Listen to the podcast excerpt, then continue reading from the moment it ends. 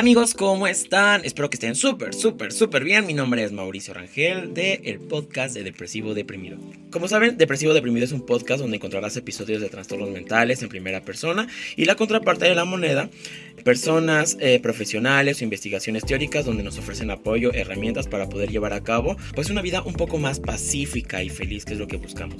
Yo soy Mau, tengo 29 años, ya casi tengo 30 en un par de semanas. Yo creo que vamos a estar celebrando que cumplo 30 años porque ya no quiero crecer. Tengo una invitada ahora sí, súper increíblemente famosa. Es una persona increíble, es como parte de es un pilar muy importante para mi desarrollo personal porque siempre convivió con nosotros. No quiere dar su nombre, pero vamos a darle una bienvenida. Yo creo que le vamos a poner un nombre ficticio. Se va a llamar, ¿qué te parece si te llamamos? Pinkie Pie. Pinkie Pie, no, Pinky, vamos a llamar Pinky, a la chica Pinky. Bueno, entonces, ella va, bueno, en este podcast, que es el episodio número 8, me parece, me van a hacer preguntas a mí respecto al tema de cómo es vivir con trastorno límite de personalidad.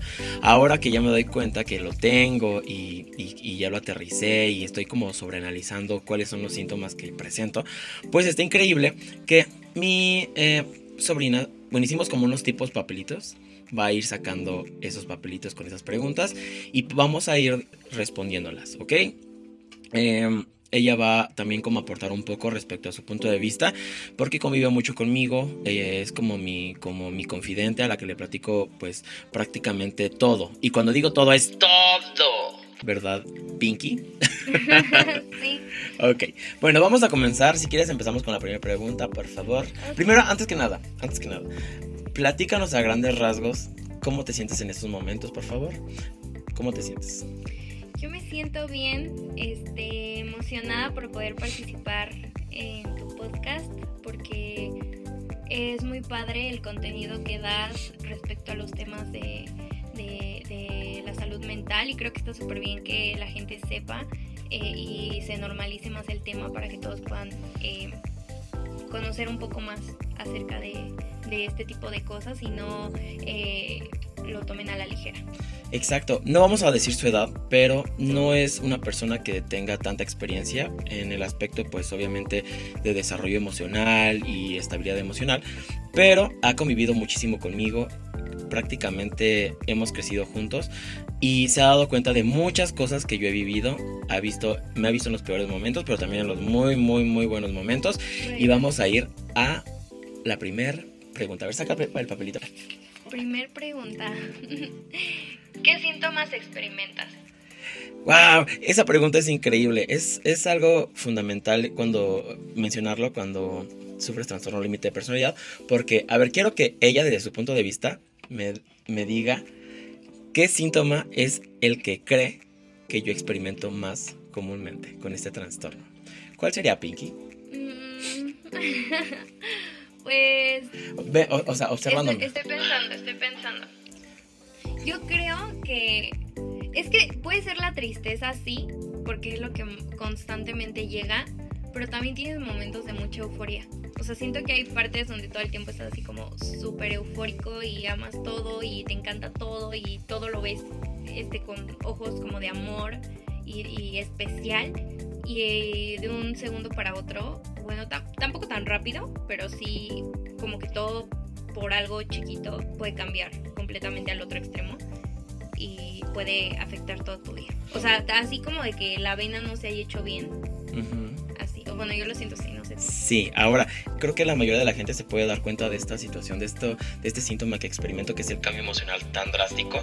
Y se los comento porque sí, en efecto, puedo estar súper feliz de un momento, pues desde que amanezco y veo el sol y me tomo mi deliciosa taza de café, pero hay momentos en los que de repente, porque la mosca sin querer la aplasté, ya me pongo todo triste y quiero estar llorando y me siento deprimido y me siento súper mal, y desde ahí empeora mi día. Pero de repente llega un acontecimiento que me pone feliz, como un mensaje de alguien, o puede ser una llamada de alguien muy importante o así, y me hace sentir súper eufórico, emocionado, y me dan ganas de hacer cosas, pero de repente nuevamente va para abajo.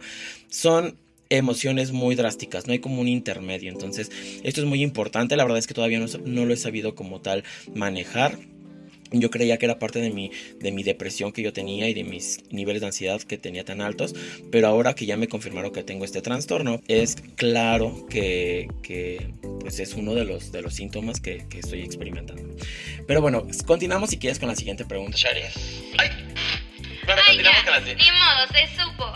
Hola, ya no soy Pinky. Ahora soy Punky, porque me enojé de que... Ahora le puse Spooky. ¡Ay, no! Se me pasa, amigos. No, pues ya no pasa nada. O sea, no pasa nada. Bueno, ¿te quieres presentarla más un poquito? Ella se llama... Yo soy Sharis Miroslava. Soy actriz. Soy modelo. Soy un poco chistosa. Y me gusta mucho el chocolate y el café y ver películas. Ah, bueno, a ella vamos a dejar sus redes sociales para que la puedan seguir también, chicos. La verdad es que sí, no quería decir su nombre por muchos motivos, pero pues se me salió y creo que ya lo permitió. Sí, aquí el centro ahorita es Mau. No, somos el centro de los dos, porque tanto ella como parte externa puede, pues obviamente darnos información súper relevante para ver cómo mantener una relación con una persona que tiene trastorno límite. Vamos a continuar con la siguiente pregunta, perdóname, Pinky Sharis. ¿Cuál es la siguiente? Siguiente pregunta. ¿Cuáles son los desencadenantes? Ay, esta la verdad es algo... No, cada pregunta que me haces me hace sentir algo... O sea, como si estuvieras tocando unos puntos muy sensibles porque, pues... Yo quiero decir que sí. Okay. Yo siento que los desencadenantes son... Pues justo lo que dijimos en la pregunta pasada. O sea, siento que hay momentos en los cuales... tú estás como súper feliz y así, y pasa algo mínimo y todo cambia. O sea, y para otras personas puede ser como, pues es que es algo súper X, ¿no? Pero para una persona que vive así, sí se lo toma como si fuera real. O sea, en su realidad, en su mente, sí es una cosa que sí está pasando y sí es un hecho. O sea, que aplastes a una mosca, por ejemplo. Uh-huh. O sea, como que empiezas a pensar de más. Siento que eso también desencadena mucho eso, el sobrepensar.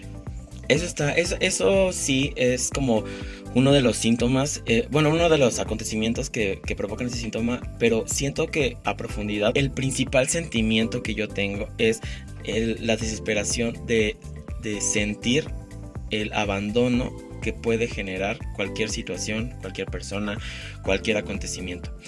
Creo que las personas que sufrimos TLP es la mayor incertidumbre el saber que todo se acaba. O sea, queremos que todo nos pertenezca porque nos sentimos sobrevalorados por esta situación. Porque a lo mejor recibimos un título profesional e imaginemos que de repente estamos súper motivados por obtenerlo. Pero en el momento de obtenerlo se genera un vacío tan grande porque sabemos que no nos sentimos completamente bien. Y nos empezamos a cuestionar si realmente vale la pena el hecho de luchar por algo tan bien visto por el resto de la gente, porque como bien saben, el tener un título profesional aquí en México es como wow, o sea, como terminó su universidad y qué padre y que no sé qué, pero ese es un ejemplo, me refiero a una situación pues académica, pero si me refiero a una persona con trastorno límite de personalidad, puede ser muy aprensiva con una pareja, un amigo. Sienten empiezan a mentalizarse, a idealizarse cosas que quizá no son reales y empiezan a alejarse para evitar el abandono. El autoestima que tenemos es demasiado bajo y cuando alguien nos presenta como un cariño hacia nosotros, una comprensividad, por así decirlo, generamos una imagen de esa persona como si fuera un dios. O sea, queremos darle todo por hacernos sentir valorados en ese momento. Entonces empezamos a mucho miedo a como perderlos. Exactamente, esa parte del abandono es la que tratamos de evitar constantemente. Pero eso es más que nada como a grandes rasgos. O sea, trato como de evitar encariñarme de algo, de alguien, o estar generando objetivos muy estrictos, como les comentaba lo del título profesional, puede ser el realizar una fiesta de cumpleaños y estar mentalizado con esa, en lograr que sea un éxito mi fiesta de cumpleaños, y al otro día me siento como, wow, ya pasó, ya ahora qué, ahora porque estoy luchando, etcétera. Entonces, pero sí dijiste aparte también como del hecho de que, o sea, no solamente como de situaciones, sino también como de cosas, o sea, como que te encariñas rápido de algo. Exactamente. O sea, tienes cierto tipo de, no sé si se puede decir así, pero adicciones. Ajá. A cosas, ¿no? O sea, pues sí, o sea... Sí, por ejemplo... Como por ejemplo al café. Exacto, hay gente que es súper adicta al café, hay gente que le gusta mucho tomar. Ajá, por ejemplo, yo también la verdad es que con el café, si yo veo que el envase se va vaciando, empiezo a sobrepensar el ¿qué voy a hacer si el día de mañana ya no hay café? Y empiezo a idealizar y a idealizar y a idealizar. Pero pues eso sí es algo que he podido controlar. O sea, esas cosas sí las he podido manejar. Lo único es ya en la manera pues de relacionarme con personas, en el aspecto amoroso, en el aspecto de amistad, etcétera. Pero hasta el momento pues creo que vamos, pues ahí vamos. Ok, vamos por la siguiente pregunta, por favor. Sharis Miroslava Camps López. ¿Cuáles son las formas de tratarlo? Ok, esta está padrísima, esta está increíble. Me encanta porque yo tengo dos tipos de formas para tratarlo. La primera es obviamente, bueno, creo que son tres. Voy a atreverme a decir que son tres, pero la primera es la terapia con mi psicólogo. La verdad es que ha sido increíble. Hay momentos en los que yo no me siento absolutamente nada bien, ni siquiera motivado para poder tomar mi terapia, pero ahora me doy cuenta que con el hecho de conectarme y platicar, pues sí, de lo que siento, me hace sentir muchísimo mejor. En verdad, es como que una sanación segura. La siguiente, como me lo dijo... Diego, que es mi terapeuta, es muy importante un psiquiatra para poder llevar a cabo pues un proceso más gratificante, por así decirlo, en el TLP, porque aquí se maneja un 50-50, 50% es la medicación y 50% es la terapia, que en este caso la terapia que estoy llevando se llama dialéctica conductual, y pues estamos apenas comenzando, porque apenas me la acaban de confirmar, etcétera. Entonces aquí sí, como mucha gente en muchos podcasts, en muchos videos de YouTube, en muchos pues informes que he leído, dicen que la terapia es casi prácticamente el 80% para sanar una depresión, una ansiedad. Sin embargo, en esta situación con una persona que tiene trastorno límite, desafortunadamente es un 50% medicación, 50% terapia. Y en ese 50% de terapia yo creo que involucra mucho la parte pues de querer sanar uno como persona, porque el 40% yo creo que proviene de nosotros mismos. El 10% es el terapeuta, que nos está como incentivando, dando muchas herramientas, pero el 40% somos nosotros mismos que pues queremos como tal avanzar. Entonces pues justamente ayer fuimos a darnos una vuelta por la ciudad, Sharis y yo, y estuvo viendo cómo estaba platicando con mi psicólogo, y pues al principio me notaba ella como que, de que no quería tomar la terapia, y también mi psicólogo se dio cuenta, pero después de eso la verdad me sentí súper bien. De hecho me esperó a que terminara mi rutina del gimnasio, ella se fue a comer y estuvo increíble, nos la pasamos súper padre, nos tomamos fotos, y creo que si no lo hubiera hecho, si no hubiera tomado mi terapia, me hubieran cerrado completamente y no hubiera hecho absolutamente nada. Entonces esas son mis tres formas para tratarlo: la terapéutica de manera psicológica, psiquiátrica. Yo puedo decir, sí, claro. Perdón por interrumpir. O sea, tú tienes como una especie como de rutina. O sea, ¿tú crees que a ti sí te funciona tener una rutina? O a veces dices como, siento que la rutina a veces me cansa. No sé cómo las personas con ese trastorno lo vean. La verdad es que la rutina es como una herramienta muy, muy importante. No me gusta, una persona con trastorno límite no nos gusta tanto el estar repitiendo las actividades constantemente, porque solemos aburrirnos demasiado. Si de por rutina creamos el hábito de ir al gimnasio a las 3 de la tarde, probablemente el día de mañana voy a querer ir al gimnasio a las 4 de la tarde para que no sienta las mismas emociones, sentirme nuevamente como con esa adrenalina y esa sensación de ¡ay, algo nuevo! Pero es muy importante el generar hábitos y en esto me refiero pues en los alimenticios, porque la verdad es que últimamente no he comido como debo de comer, a veces como menos de lo normal y pues estoy cansado todo el día. Trato de generar el hábito de llegar y comer algo, tomar mi proteína, tomar avena, lo que sea. Pero también creo el hábito de ir al gimnasio, de leer un rato y tratar de que no sea como algo constante. Hacerlo siempre nuevo, cambio de libro pues constantemente y trato de estar haciendo cosas nuevas. Pero sí hay que llevar una rutina, generar hábitos para poder pues sí desarrollarnos de manera pues personal. Y bueno, vamos a la siguiente pregunta. ¿Tu condición ha resultado en un comportamiento destructivo? ¡Ah, sí! Ok, sí. Sí. Ok, a ver, ok. Dime, ¿tú por qué crees que sí sea real? ¿Por qué crees que sí? Porque yo creo que también como que esta especie sí tiene un nombre, como el del impostor. Uh-huh. O sea, como que constantemente tú solito te pones el pie para inconscientemente, para no hacer bien algo. O sea, a veces me sorprende que tienes muchas capacidades para hacer muchas cosas y mucha gente te requiere para muchas cosas porque Mauri es licenciado. Ay, pobrecito.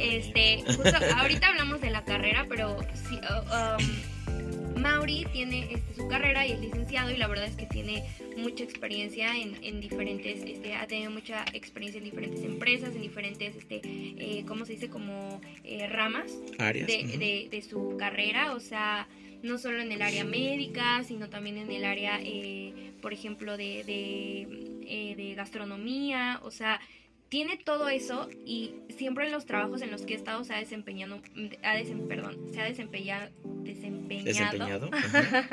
Muy bien, pero lo que pasa es que constantemente siente como esta especie de tristeza que para una persona que no padece lo que él padece, o sea, se le hace raro porque es como, ¿cómo te puedes sentir mal si tienes todo esto? O sea, si te está yendo súper bien en el trabajo, si toda la gente cuando vas al trabajo te requiere, si subiste de puesto súper rápido, te desempeñas muy bien en lo que haces y constantemente es esto, ¿no? O sea, como que te pones el pie para que las cosas no se den.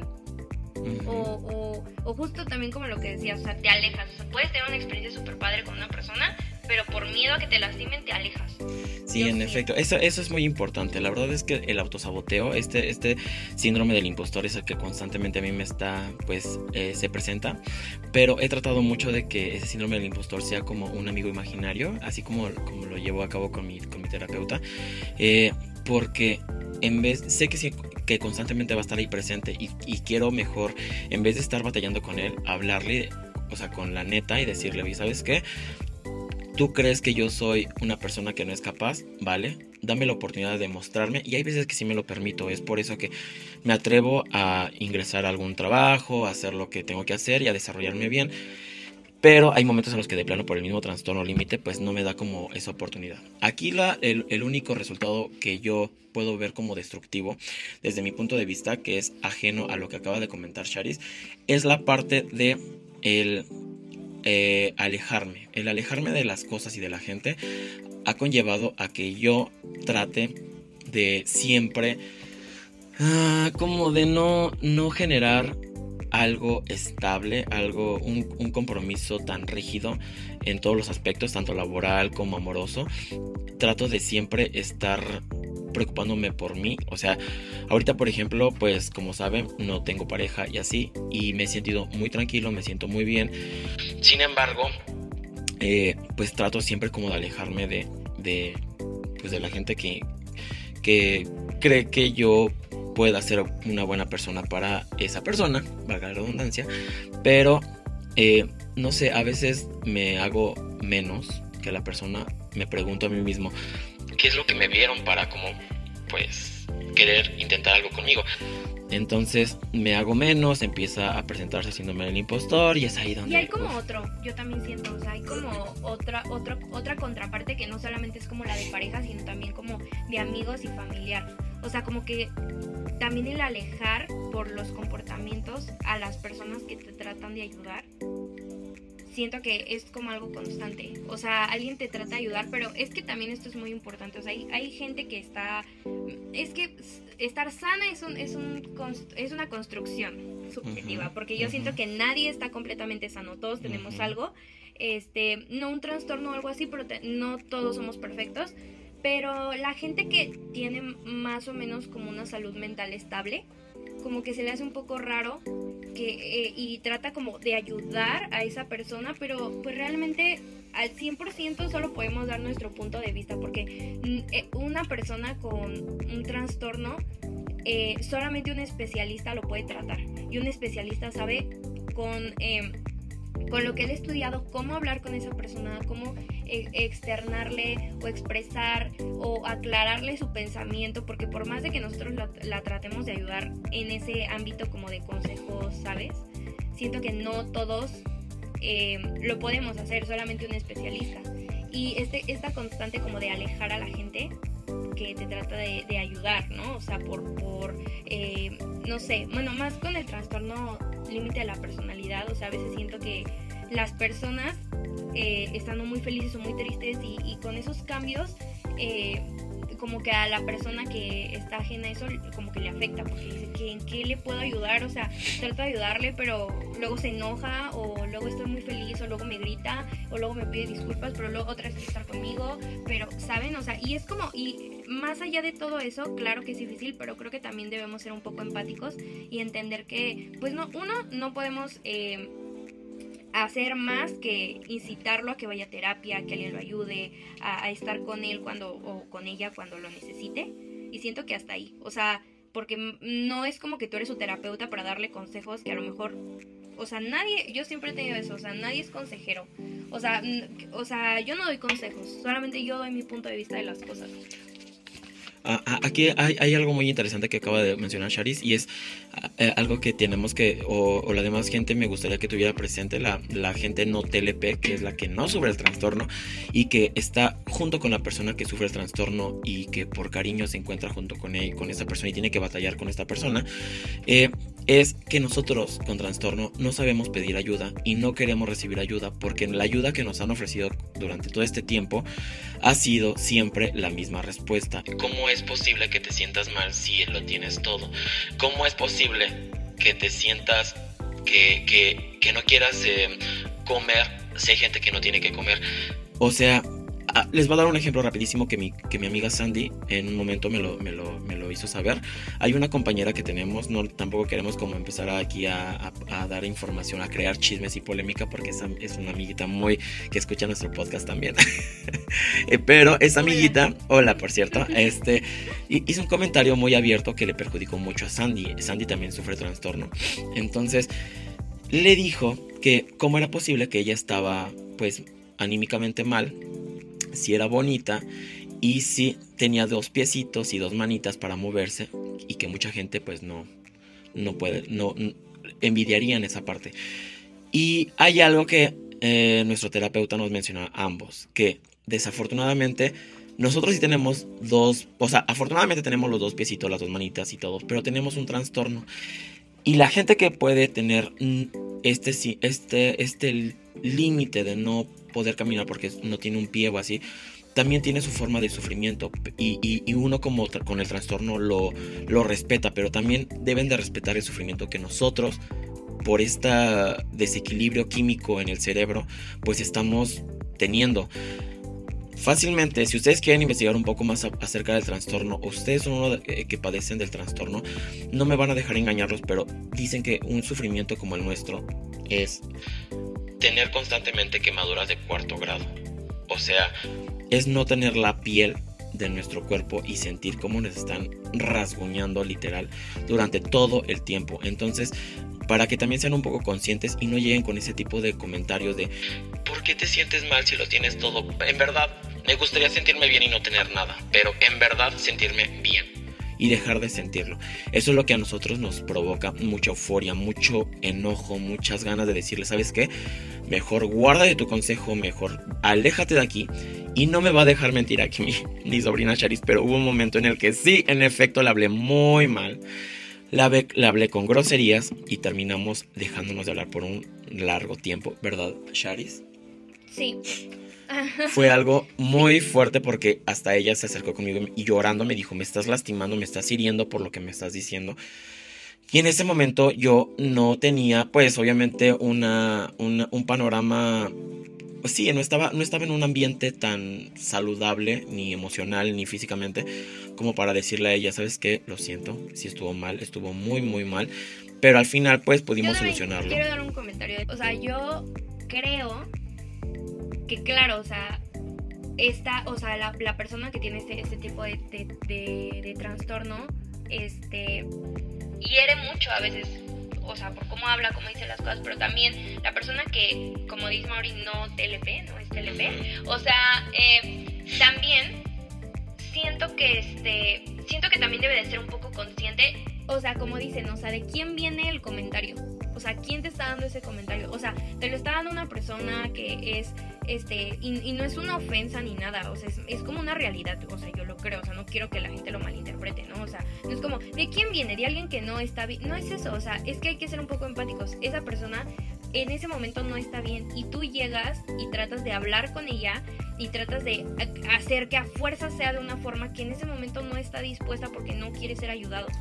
Aquí voy a interrumpir un poco. La verdad es que, como dicen en muchos libros, en muchas investigaciones y en todos lados, que una persona que tiene trastorno límite de personalidad, la gente que lo rodea, sale también dañada, o sea, está dañada en el aspecto de que esta persona no va a estar emocionalmente equilibrada todo el tiempo, o sea, puede tener altibajos constantemente y la gente que la gente que está con esta persona es porque realmente lo estima, lo adora, lo ama, o sea, y nosotros nos sentimos súper valorados. Hay momentos en los que sí explotamos y pues no es porque queramos, o sea, y se los digo de todo corazón porque yo lo he sentido durante mucho tiempo y de hecho ahorita estoy platicando y me estoy aplastando mis dedos porque es una emoción muy fuerte que trato de aterrizar, el hecho de saber que tengo este trastorno y que siempre he batallado con esto y que siempre he sido engañado de que no lo tenía y de que no lo tenía y de que no lo tenía y que solamente era una depresión mayor y tal, y ahora que lo sé puedo decirles, sí es un sufrimiento bastante fuerte y hay muchos altibajos, pero como dice Sharis, hay que saber de dónde proviene, de quién proviene y pues tampoco vamos a aceptar comentarios de una persona que apenas nos acaba de conocer o que no va a estar presente, o sea, en nuestra vida todo el tiempo. No sabes cómo tú te sientes porque no estás 24 horas con la persona, no sabes cómo la persona se está sintiendo, no sabes todos los problemas o las cosas que está pensando, o sea, él solamente te externa un 5% del 100% que tiene adentro de la cabeza, ¿no? De todas sus ideas. O sea, ni aún así teniendo todas las ideas de la persona, de todo lo que siente, cree, piensa, o sea, constantemente se están generando nuevas ideas.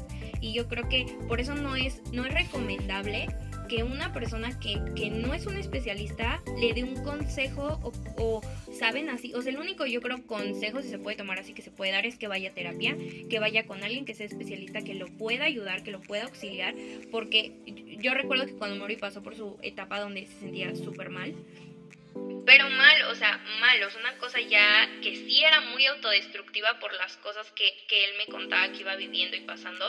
Uno dice, pues ve a terapia, o sea, ve esto, te saco esto, el otro, aquello, ¿no? Pero al 100%, como les digo, uno no sabe lo que la persona está sintiendo o creyendo y uno se cree que puede darle 4,000 consejos y con eso va a estar bien. No.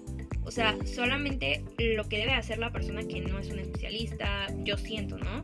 O sea, es mi forma de pensar que debe de estar simplemente siendo un apoyo constante para que esa persona no se haga daño y no se lastime, se autolesione, y cuando queremos decirle nosotros en este podcast a darle un switch para abajo a nuestra vida, le decimos ese, así, entonces ya sabemos a lo que se refiere cuando una persona ya está como a punto o está pensando en hacerse cosas muy, muy, muy malas para irse a otro mundo, le terminamos ese.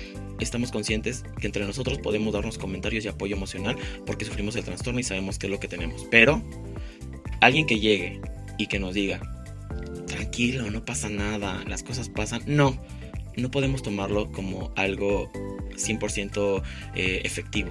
Tenemos que ir forzosamente a terapia, tenemos que tomar nuestra medicación, porque el mundo en el que vivimos es un mundo de... un mundo intenso, en donde las emociones se intensifican 5 veces más de lo que una persona siente. Imagínate que un familiar tuyo muy cercano o una persona muy, muy querida fallece. Lo que tú sientes, persona normal, no TLP, una persona con TLP lo siente 5 veces más. Entonces, si cortas con tu pareja, esta persona lo puede sanar en un mes. Una persona con TLP son 5 años.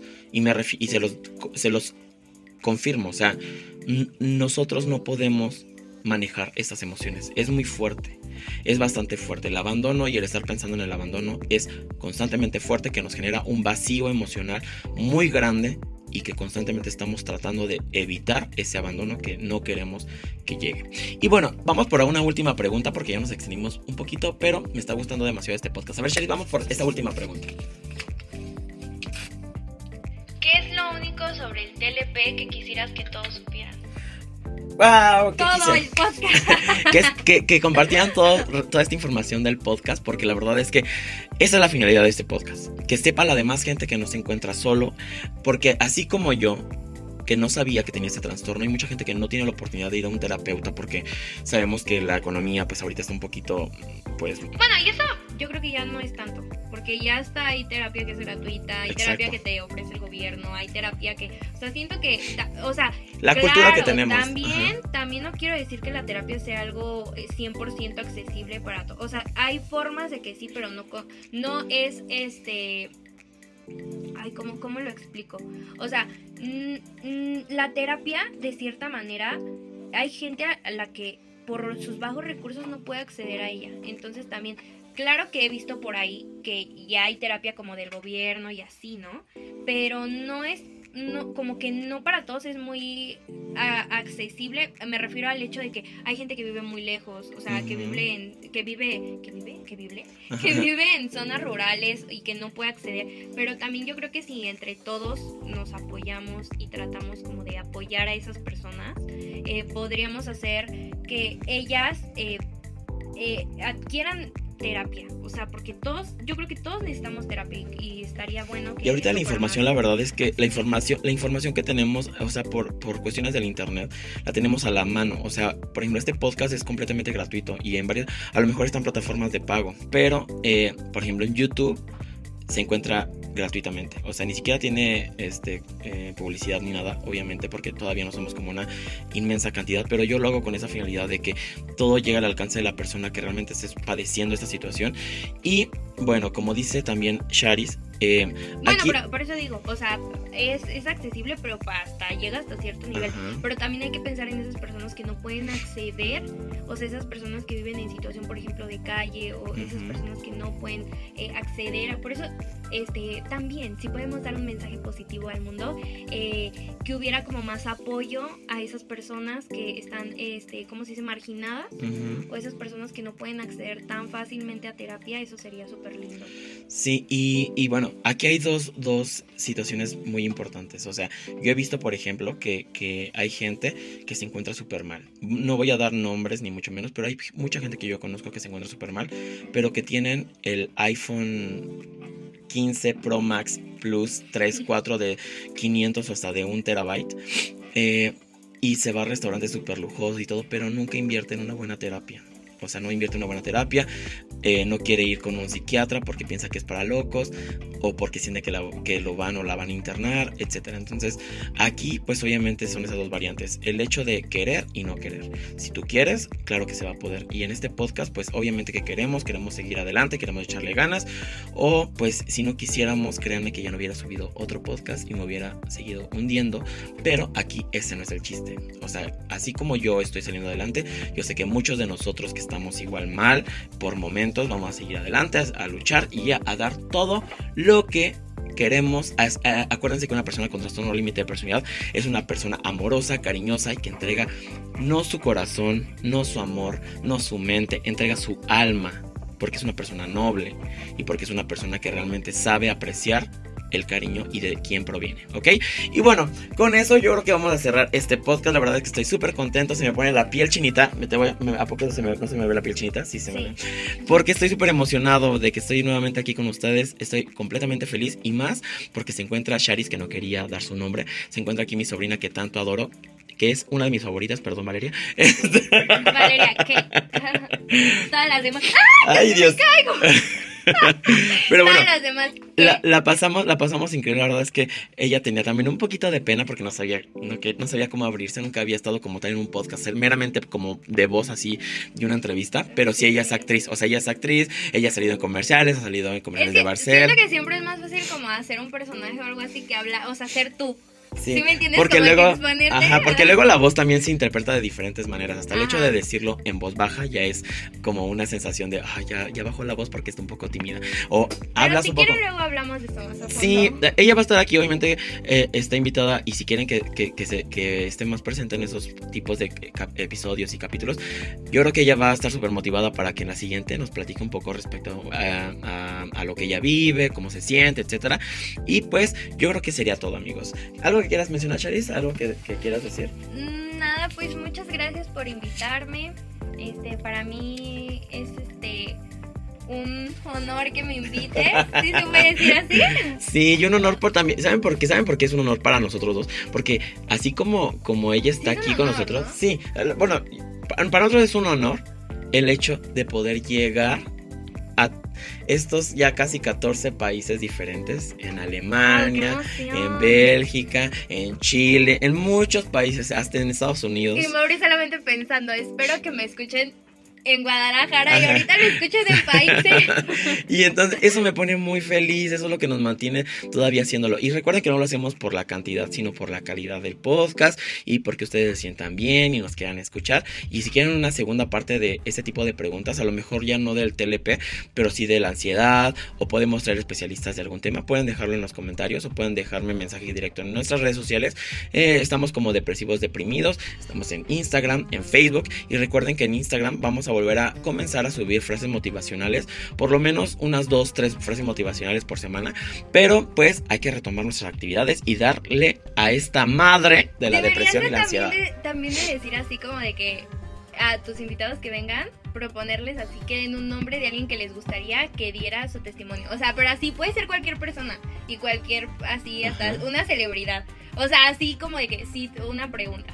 Si tuvieras la oportunidad de que alguien viniera a tu podcast, ¿tú quién sería? Puedes ir a quien quieras. A ver, tú. Yo a Giovanni Vázquez. Me encantaría que Giovanni Vázquez esté aquí. Lo admiro mucho. Te mando un beso. Nunca lo he escuchado, no sé, que está increíble. Pues yo creo que yo invitaría a Yeri Mua.